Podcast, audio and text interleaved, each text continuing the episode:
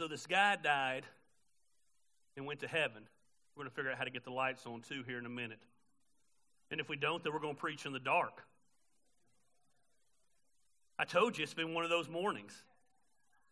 The demons that are technology. This guy died and went to heaven. And St. Peter met him at the pearly gates and said, Welcome to heaven.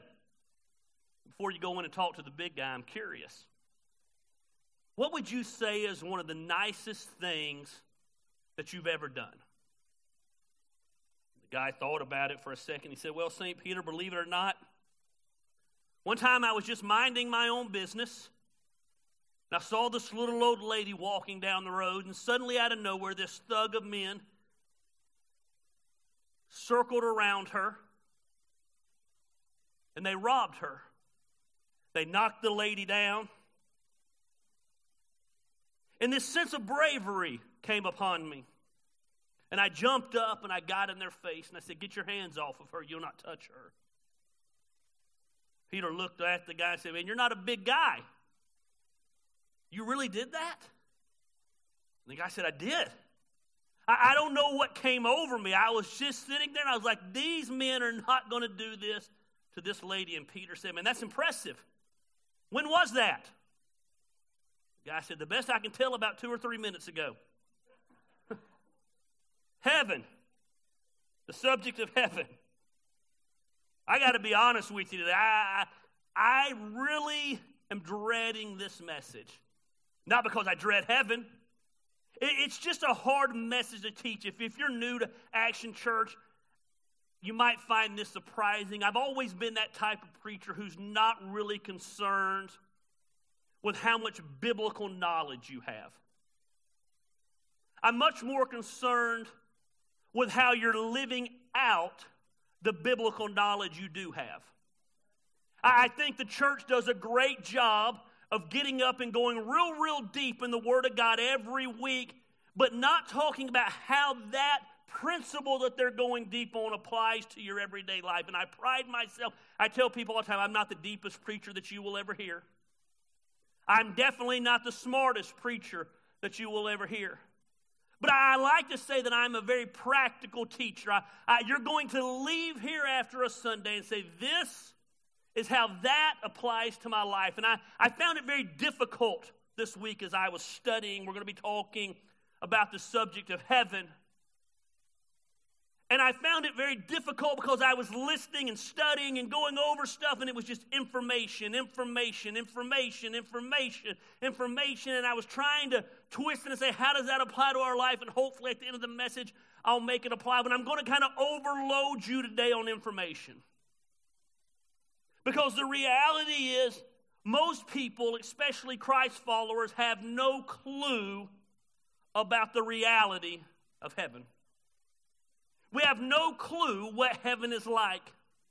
We sing about heaven, we preach about heaven, we talk about how when our time on earth is done, we'll be in heaven. But the reality is, most of us know very little about this place called heaven. I pastor a relatively young church, meaning the people that attend this church are relatively young, with the exception of Doug Knight. Everyone else is pretty young. And because of that, it's very rare that I have to deal with funerals. This week I had two funerals of people who've attended our church in the past. And I talked a lot about heaven at those funerals, and I was studying about heaven. And the reality is, is most people only know what they know about heaven from what Hollywood has taught us about heaven. Different movies. If you grew up like I did, this is the greatest way to age yourself. If you grew up like I did, or you're older than me, your perception of God for a long time was George Burns. Now, all of you out there, you young whippersnappers that are like, who is George Burns? Go Google it. Treat yourself to some movies this week. The upcoming generation, they associate Morgan Freeman with God because that's who played him in Hollywood. But the sad reality is, most of us don't really understand what heaven is like. In fact, it's funny. We talk about heaven and we, we preach about heaven, but we have this weird misconception about heaven. And this weird misconception we have about heaven, we act like we're excited about it, but the, really the truth is it's not exciting. We have this image that heaven is a forever long church service. That sounds like hell to me. We think this must be what heaven's like. We're going to sing worship songs forever. You guys can't make it through four worship songs without being bored. So, why would we get excited about heaven? The reality is, most people don't understand what heaven is going to be like. And I thought about that this week, and I thought about why that was, and I wrote this down, and I don't know this to be true, but I have a theory, and theories are dangerous. But I wrote down this week, I believe the reason most people have a misconception about heaven is very simply because the reality of heaven is under attack. And I'll break that down for you here in a few minutes. The Bible says in 1 Corinthians 2 9, however, as it is written, what no eye has seen, what no ear has heard, what no human mind has conceived, these are the things that God has prepared for those who love Him. The reality is, heaven's a hard subject to teach on because our minds can't comprehend heaven. I like to think I'm a creative person. I like to think I'm a visionary person. I like to think that I am a big, wild imagination person. I joke that I have more fun in my dreams than most people have awake. But the reality is, we can't fathom what heaven will be like. Our minds on this side of the earth cannot comprehend what heaven will be like. And as I was getting frustrated this week, and I'm that person that when I get frustrated, I know none of you are guilty of this, it's only me and my imperfections. I get frustrated, I take it out on everyone around me. My wife asked me 20 million times this week, You good? Yeah, I'm good. You seem on edge. You good? You're not, you're coming home, you got a chip on your shoulder, you got an attitude. And you feel really stupid to look around and say, Yeah, I got an attitude, I'm studying about heaven. frustrating to me. It was overwhelming to me. I wrote out an outline and tore it up, and I wrote down another outline. I put together all these verses, and I had almost 15 pages of notes on heaven. And I was like, man, this would be the greatest Sunday school lesson ever if I was just teaching on the facts of heaven. But I want to talk about how it applies to our life. But it's hard because you can't put into words what you can't fathom. You ever had one of those moments where you just think, I wish this moment would last forever? Anybody had those type of moments? My wife and I went hiking one time. We used to hike a lot. Then we got lost hiking and ended up hiking like 20 something miles one day, and we gave up hiking. As you can tell. But I remember one time we went hiking and we had packed our lunch. We came to this beautiful waterfall. And it was a really good lunch. We had basically stopped at Chick fil A and put it in our bag. So, you know, there's Chick fil A waiting. Like the Lord's chicken is waiting for you. The whole time you're walking, you have a little pep in your step that you know the Christian chicken is going to nourish you. And we get to this waterfall and we sit on this little bridge and we eat our Chick fil A, and angels are singing as the Christian chicken is being devoured and the beauty of nature is coming down. And I remember thinking to myself, I could sit here with this woman at this place in this moment forever. It was a breathtaking view. And I remember thinking to myself, it doesn't get any better than this. But the truth of the matter is, for those of us who are believers in Jesus, it gets better than that. It gets better than any moment that you could ever look back on and say it gets no better than this because our minds can't comprehend, our mind cannot fathom the place that God has created for us. Before he returned to heaven, he told the disciples, he said, I'm going to prepare a place for you. It's handcrafted for us. But we can't get our minds around it because, like I said a few minutes ago, I believe with everything that is in me, heaven's under attack. Isaiah 14 tells us about Lucifer. We know him as the prince of darkness, Satan, the devil. Also, as George Burns, he said, I thought that was God. You got to go watch the movies. Go watch the movies. The father of the lies. Satan was actually in heaven. He was a very important player in heaven. The story goes that he wanted to become on par with God. The one position that he couldn't have was to be like God, and he rebelled against God, and God kicked Satan out of heaven, and he took one third of the angels with him. That's what we now classify as demons. And they get kicked out of heaven and they go to the place that was created for them. And I believe with everything that is in me, because if I was Satan, and I've been called that before, and I wanted to mislead Christ followers, if I wanted to get them off track, one of the things that I would do was I would corrupt the place that was created for them in their minds. The eternal hope that we have, the Bible calls it. The place that we know that when we take our last breath here, we'll spend eternity there. I would mock it, I would downplay it. I would put out misconceptions about it. I would make this place that God created for us seem like an eternal church service to where it was boring. Where we would lose our zeal about the place God has created for.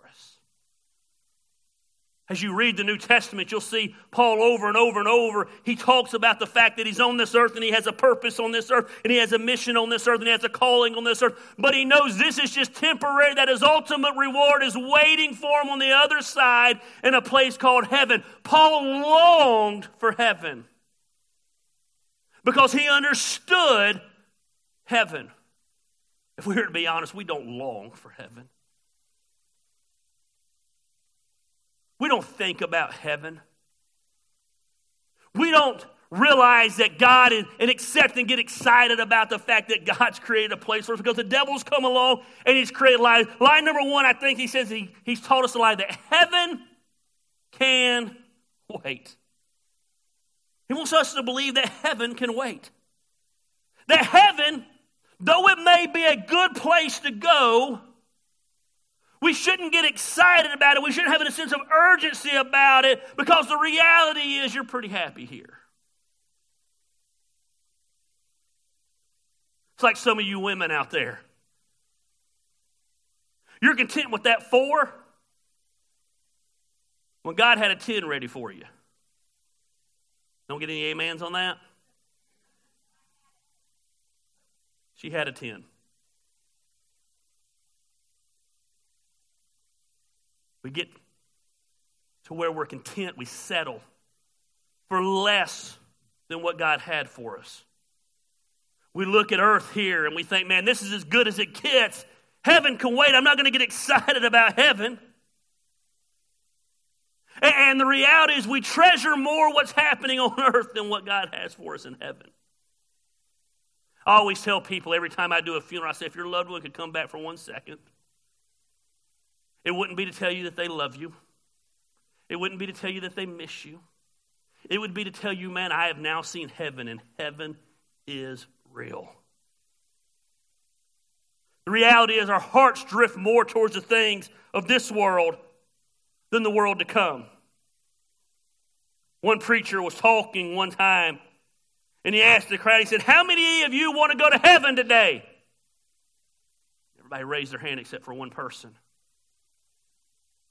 It bothered him. He saw the one person. He said, Well, we want to go to heaven. Because maybe he didn't understand me. He said, How many of you want to go to heaven today? And everybody stood up except the one guy. He moved on with his sermon. Afterwards, he made a beeline towards that. Because I got, got to be honest with you, I don't understand why, when your time is here is done, you wouldn't want to go to heaven. And the guy said, I do want to go to heaven when my time here is done. I thought you were getting a group up right now.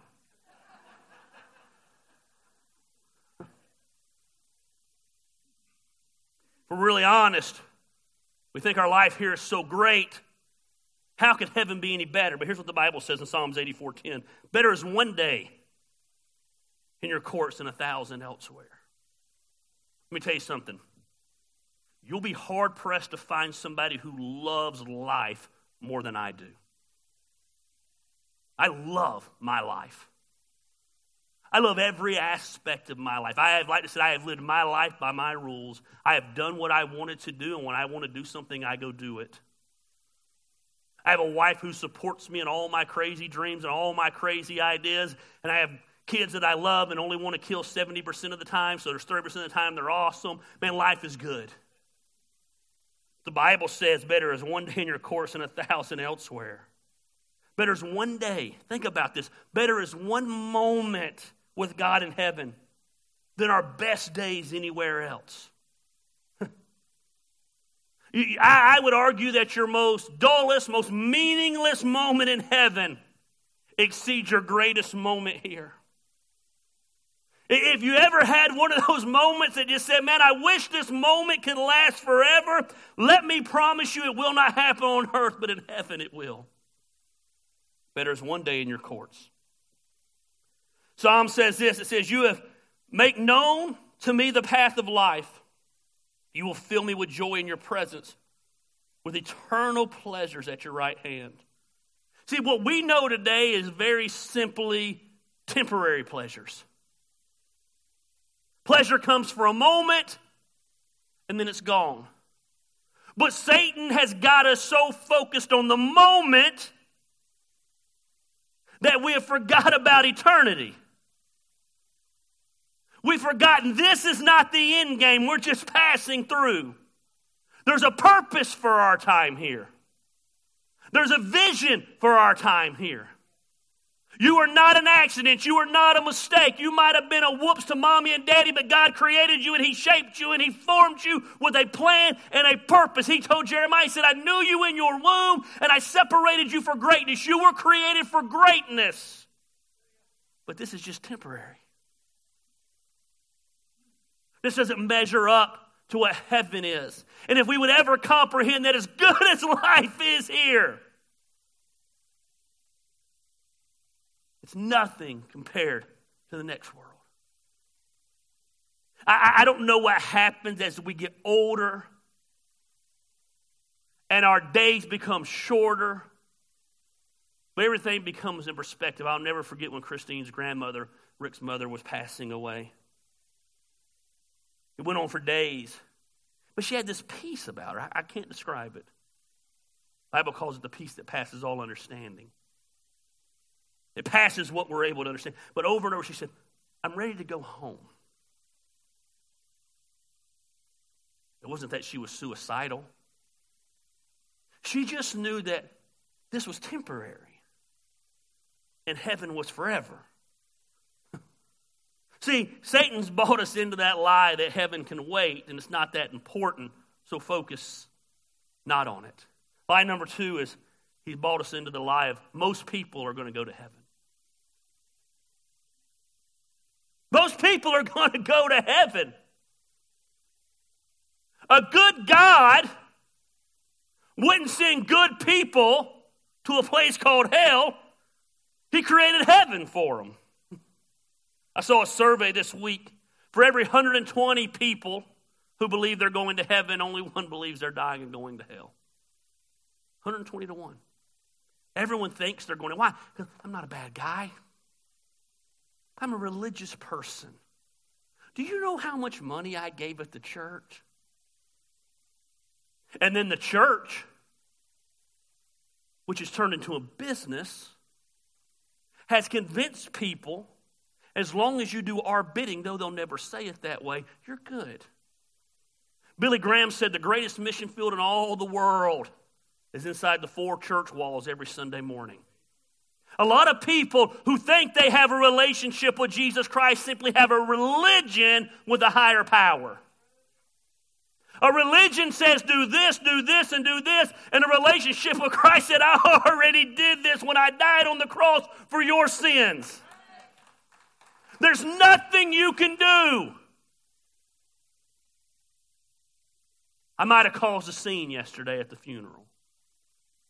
They brought another pastor in, and I heard him talking to the family. And here's the deal he's a good man, I know him. And he meant well. Here's a family dealing with the suicide of their son, and they're broken and they're hurt. And he was just loading them up with every cliche religious verse there was. There was no empathy in him as he was giving them those cliche words that he's given to people for 50 years. So it was my turn to take the stage. I won't say the Holy Spirit led me to say this because I can get in the flesh sometimes. But I looked at that family and I said, I'm so sorry for your loss. It was a new funeral home for me, too. They weren't used to me.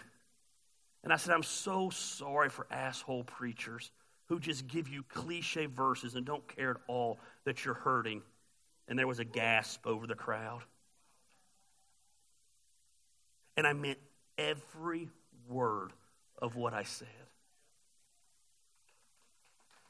We've got churches that are just full of religion instead of heaven. I hope I'm going to heaven. Why would you hope when you can know?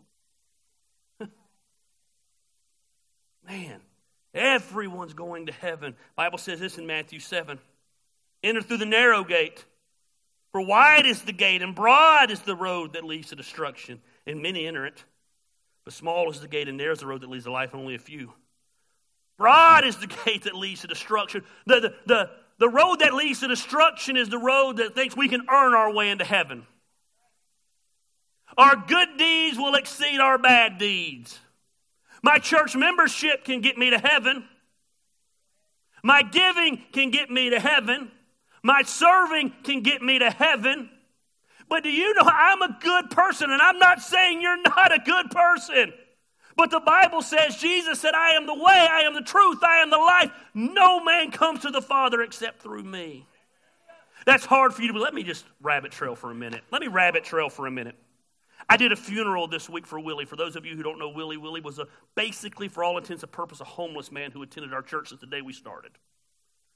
If you live in Canton, you know who Willie, even if you don't know who Willie is. You've seen him walking around long beard, knife on thing, most of the time shirtless. Willie was murdered a couple of weeks ago. I did his funeral this week. 20 something years of doing funerals. I had such low expectations. Told my wife my son was having football practice. I said, I said, I'll be in and out in 20 minutes and I'll be at football practice. I said, there's going to be no one there. I said, but he deserves a funeral. Is Denise Holloway in here? I think she's in the kids' area. She was there. This place was slammed with people. And people got up on stage and they told me, We're going to open up the floor. And I was like, that, If you're a preacher and you've ever done a funeral, it's the worst thing in the world. I was like, Here we go. First of all, one, th- one of two things happens. No one comes up, it's awkward.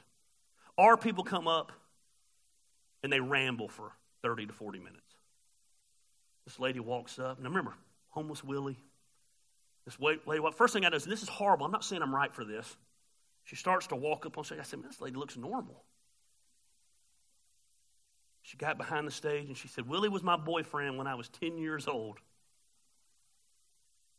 And she said, To this day, he's still my heart. I'm married and have kids. But my kids will see him walking around and they'll say, Mom, look, there goes your heart. She goes, He's my heart because he was always there for me. She said, I dropped out of school and went to get my GED. And I was so scared about going to the GED class. Willie, the person, the homeless guy that no one knew anything about. She said every day he would walk five to six miles and sit in the classroom with me where I wouldn't get up and leave. She had some kind of problem with her child. I think the child got sick or something. I can't remember the whole story. She said the, Willie walked almost 11 miles to come sit with her. And I'm like, Willie did that? Talking. Are we talking about the same guy? This other guy gets up and said, Willie built decks with me for 20 something years. And he said he was family to me. this is what he said. I'm sitting there and I'm just like, what? He said, He's the only person I'd let stay in my home. That's how much I trusted him. My kids loved him, and he loved my kids and protected my kids on more than one occasion. I'm like, really? Then this lady gets up. I don't know if she owned or she works at Georgian Hills. And she said, every Friday night we stay open late. We only open for breakfast and lunch. The other times we're open on Friday nights. Speaking of which, I didn't know George Georgian Hills was open on Friday night. Why didn't someone tell the fat guy? And she said every Friday night, Willie would come to the restaurant and stay there until every one of the ladies got to their car safely. And he wouldn't leave until we pulled out of the parking lot. And I thought to myself, this is a guy that most people would look at and say, man, there's no use for him. And his good deeds don't outweigh his bad deeds. But that's what religion does. Religion looks at those things when God looks at the heart. Man, broad is the way. So I believe heaven's under attack. Heaven can wait. Everyone goes to heaven. But I want to spend the next little bit of this sermon talking about what I think the Bible says about heaven. I'm going to try to tie it up. And I, I, I know I'm about to overload you with information. I know that's not our style, but, but sometimes you need to learn some of the doctrines of the Bible. And one of those precious doctrines you can learn is the doctrine of heaven. There's so much in the Bible about it, but we'll hang out in Revelation 21. Here's what the Bible says It says, Then I saw a new heaven and a new earth. Don't go to the next verse, Tanya. I'm going to hang out here for a minute. For the first heaven and the first earth had passed away, and there was no longer any sea. So John says, I saw what? He said, I saw a new heaven and a new earth. The old one had passed away. And he said there was no longer any sea. That doesn't mean for all you boat lovers there's no more water in heaven. The sea in biblical times was a picture of turmoil, of strife. Because in those days the sea would rage and the boats couldn't handle it. And what he was saying was, I saw a place where there was no more strife and no more heartache and no more pain. In verse 2, you can put the verse, he said, I saw the holy city, the new Jerusalem that was coming down from heaven, and God prepared as a bride beautifully dressed for her husband. Verse 3 says, I, I heard a loud voice from the throne saying, Paul's right there. He said, I heard a loud voice from the throne. That's the 20th time in Revelation that this phrase is used. And it's the final time that it was used. It says, a loud voice from heaven. And the very next words are probably the most important words to the heart of God. It said, I heard a loud voice from heaven saying, now the dwelling of God is with men. So let's go back to verse 1 if we can. I'm going to read through all of these. He said, Then I saw a new heaven and a new earth, and the first heaven and the, and the first earth had passed away, and there was no longer any sea, there's no longer any turmoil. He said, I saw the holy city, the new Jerusalem, coming down out of heaven from God, prepared as a bride. He said, Remember, he said, I'm going to prepare a place for you. What he was preparing for us is now coming to earth.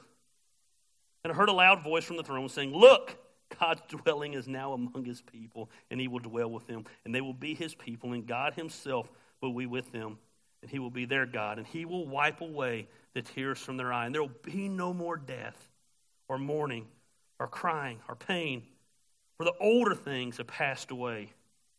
There's a lot to unpack here, and I'm going to try to be real quick about it. At the end of the day, you're all staying here to eat, so I really ain't, we ain't got to beat anybody to the restaurants today say, what's so important about this verse? So much is important about it. Number one, I want you to realize God's going to establish a new heaven and a new earth. God is going to establish a new heaven and a new earth. Point number one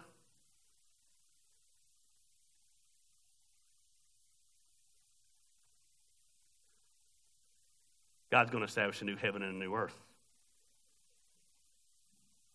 This may be new to you,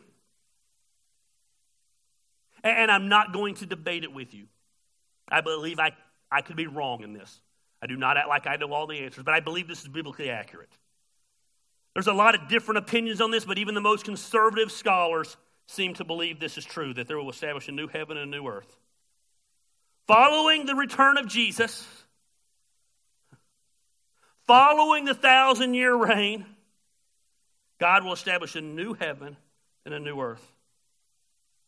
The same God who offers you life in Christ, the same God who gave you a new resurrected, glorified body, is going to bring about a new heaven and new earth. And that's important. In Luke 16, we talk about the story of those who die without Christ. Remember, he's a rich guy, and the Bible says he went to a place called Hades. In some versions of the Bible, it was translated as hell. We know, though, that eventually Scripture says that death and Hades will be thrown into an eternal fire. So basically, the current heaven and the current hell will be evaporated. The current hell will be thrown to the lake of fire, and the current dwelling place of the saints will be set up where there's a new heaven. There's so many verses that confirm this throughout the Bible. Isaiah 65, 17 says, Behold, I will create a new heaven and a new earth. 2 Peter 3:13 says, But in keeping with this promise, we're looking forward to a new heaven and a new earth. So there will be a new heaven and a new earth. Going along with this line of thanking basically this earth with all the wonderful things about it and none of the horrible things about it. The beauty of this earth without the pain of heartache and the pain of sin and the pain of deceit. The things we enjoy here, this is probably where I'm getting off base a little bit. And you probably can think I'm there, but I like to think the things that we like here we'll have there. If you like to play golf here on that new earth, man, you're going to play courses that you've never seen before. The things that we love here now will be here in this new heaven. I think that we live in a beautiful world. I'm amazed sometimes when I drive around and I just see the beauty especially of our country, especially of North Georgia. No place like it. He said there'll be a new earth, a new heaven, and it'll be full of beauty. And I can't describe it to you. I wanted to write out this eloquent thing I wanted to be like, but I can't because I've never been there. But there'll be a new heaven, new earth. It'll be a perfect place. And if you think this world is good now, I need you to understand something. We live in a world that's under a curse. That's why when people say things are getting worse and worse, well, no joke. This book says they will. That's what it says, but in this new heaven and this new earth, that will no longer be the case.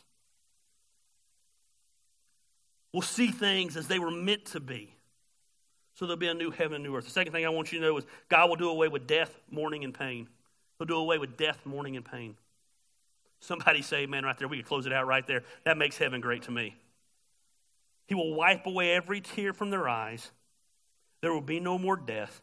There will be no more mourning. There will be no more crying, and there will be no more pain. For the older, the old order of things has passed away. He who was seated on the throne said, I am making everything new. And then he said, Write these down, for these words are trustworthy and true. I want you to think about what bothers you the most. What ails you the most? Maybe it's a physical ailment, it's a headache, it's a it's a disease, it's sickness. Maybe it's a relational heartache, grudge, unforgiveness. You've hurt someone, they've hurt you. Maybe it's emotional baggage that you carry. Grew up with horrible parents. You are a horrible parent. Maybe you have no relationship, no friends. I don't know what it is. The things that bring you pain, what is, your hurt, your habit, and your hang up. This new heaven and this new earth those will be gone. There'll be no more sickness. There'll be no more pain. There'll be no more cancer. There'll be no more death. There'll be no more heartbreak. no more worried about losing the one you love. No more death ever again. Sometimes we find it difficult to trust because people have hurt us. There'll be nothing but trust then. It's heaven on earth. It's going to be a beautiful place. Think about the world the new heaven, the new, no more poverty, no more kids going hungry, no more genocide, no more AIDS, no more, no more political fights. Imagine a world with all this gone. And that's what God's preparing for us. So it's a place of beauty. It's a place that has everything we want, and then it's a place that doesn't have any of the heartache that we have. And, and then last of all, and then I'm going to try to wrap it up in a neat little bow. I think the most important thing is God will dwell with us. Think about that for a minute. The creator of the universe will live with us. And that's a shocking statement, especially as you read the Bible and understand the holiness of God. When you look at Scripture and see those that somewhat looked upon God, they, they couldn't handle His glory, they couldn't handle His goodness. Moses said, I just want to see you. I want to be. And God said, You can't handle that. You can't handle that. He's not George Burns smoking a cigar. He's holiness personified. We're not worthy to look upon him. In the Old Testament, the high priest was only allowed to enter to the holies of holies once a year, the dwelling place of God at that time. And tradition tells us that when they went in, they would tie a rope around their waist in case the shock of being in the presence of God killed them, they had to drag them back out. Yet when the new heaven and the new earth is set up, God, our Father, our Creator, will dwell among us in our midst. We'll have access to Him like never before. Revelation 21 3 says, And I heard a loud voice from the throne saying, Look, God's dwelling place is now among the people. The God that we have worshiped, the God that we have preached about, the God that we have put our faith in, the God that we have told people to cling to, now in physical form will be in front of us. And he will dwell with them, and they will be his people, and God himself will be with them and their God. Now, do you understand this fulfills the greatest dream of God? Unbroken fellowship with us no longer separated by sin, but God gets to commune with us.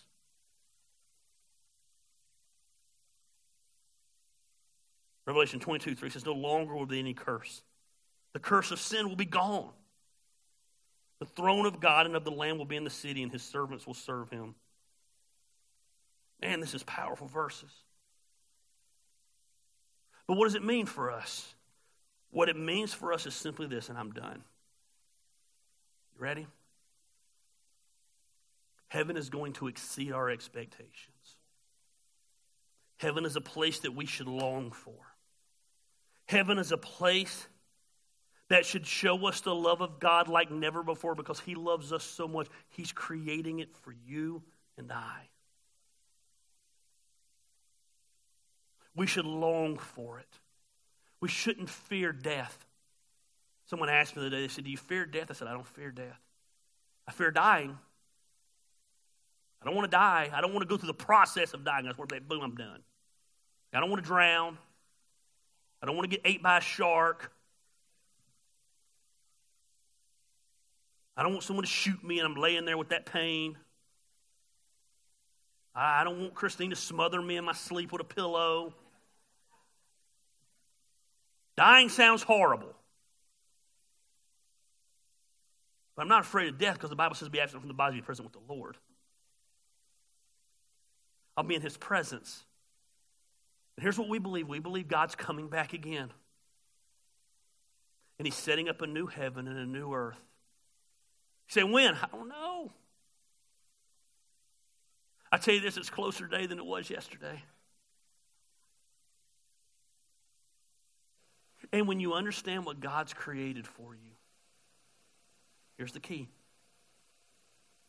it changes how you live today.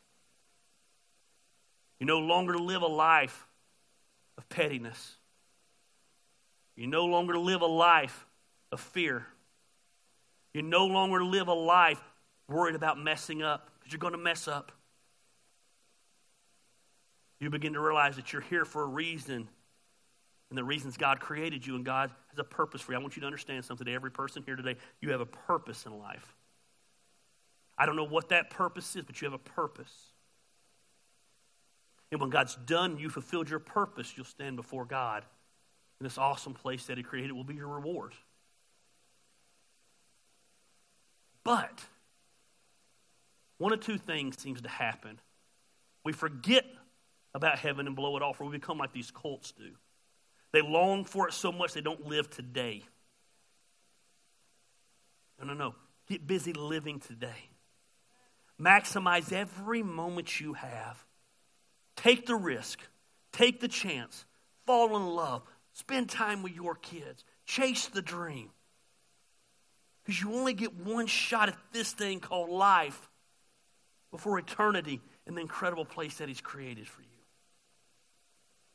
Paul said, For me to live is Christ and to die is gain. You say, What's that verse mean? Very simply, here's what it means Paul's in prison, he's about to die. He doesn't know when he's going to die, and he doesn't care. Because he says, If I die, guess what? I gain everything. I gain heaven. I gain that place that God created for me. The place with no more sin, no more heartache, and no more sickness. He said, But if I live, while I continue to live, it's for Christ. I get to live carrying out the mission of God. So many of us are living for the next dollar, the next toy. We're living for all the wrong things instead of the purpose you were created for. And I'm not anti money and I ain't anti toys. I got a lot of both. Well, I'm afraid I've got a lot of money, I got a lot of toys. Probably have more money if I didn't have so many toys. But I like toys. You have a mission here. Someone asked me the other day, said, with all your businesses and all that's going on and everything's growing and the business, why don't you just close down the church? And I said, this is my purpose. I do all of those things where I can do this. I can go work for, so I get job offers all the time. People want me to do stuff. But I wouldn't be able to do this. So I do all that where I can do this. Someone said, You seem more passionate about those things. I'm not more passionate about those things. I'm passionate about this. Those put food on my table. These fulfill the purpose in me. You're stuck on me. You are my cross to carry. You are my punishment. and I'm yours. But here's the deal God has a purpose in your life. And then imagine if this group of people, everyone started living their life with purpose. You wouldn't be able to stop this church We're spreading the message of Christ. Christ changed the world with 12 men who understood their purpose. 11, really, because one of them betrayed him. But they understood their purpose. Imagine if everybody here understood their purpose. And this wasn't just something you do on Sunday because you're supposed to do it. You started living the life you were created for. We changed this city and we would change this county like it's never been changed before for the message of Jesus Christ. Heaven is real. Thank God for it. But we're not there today. So let's get busy leading people there today where we can worship there forever. Where the streets have no name. Let's pray.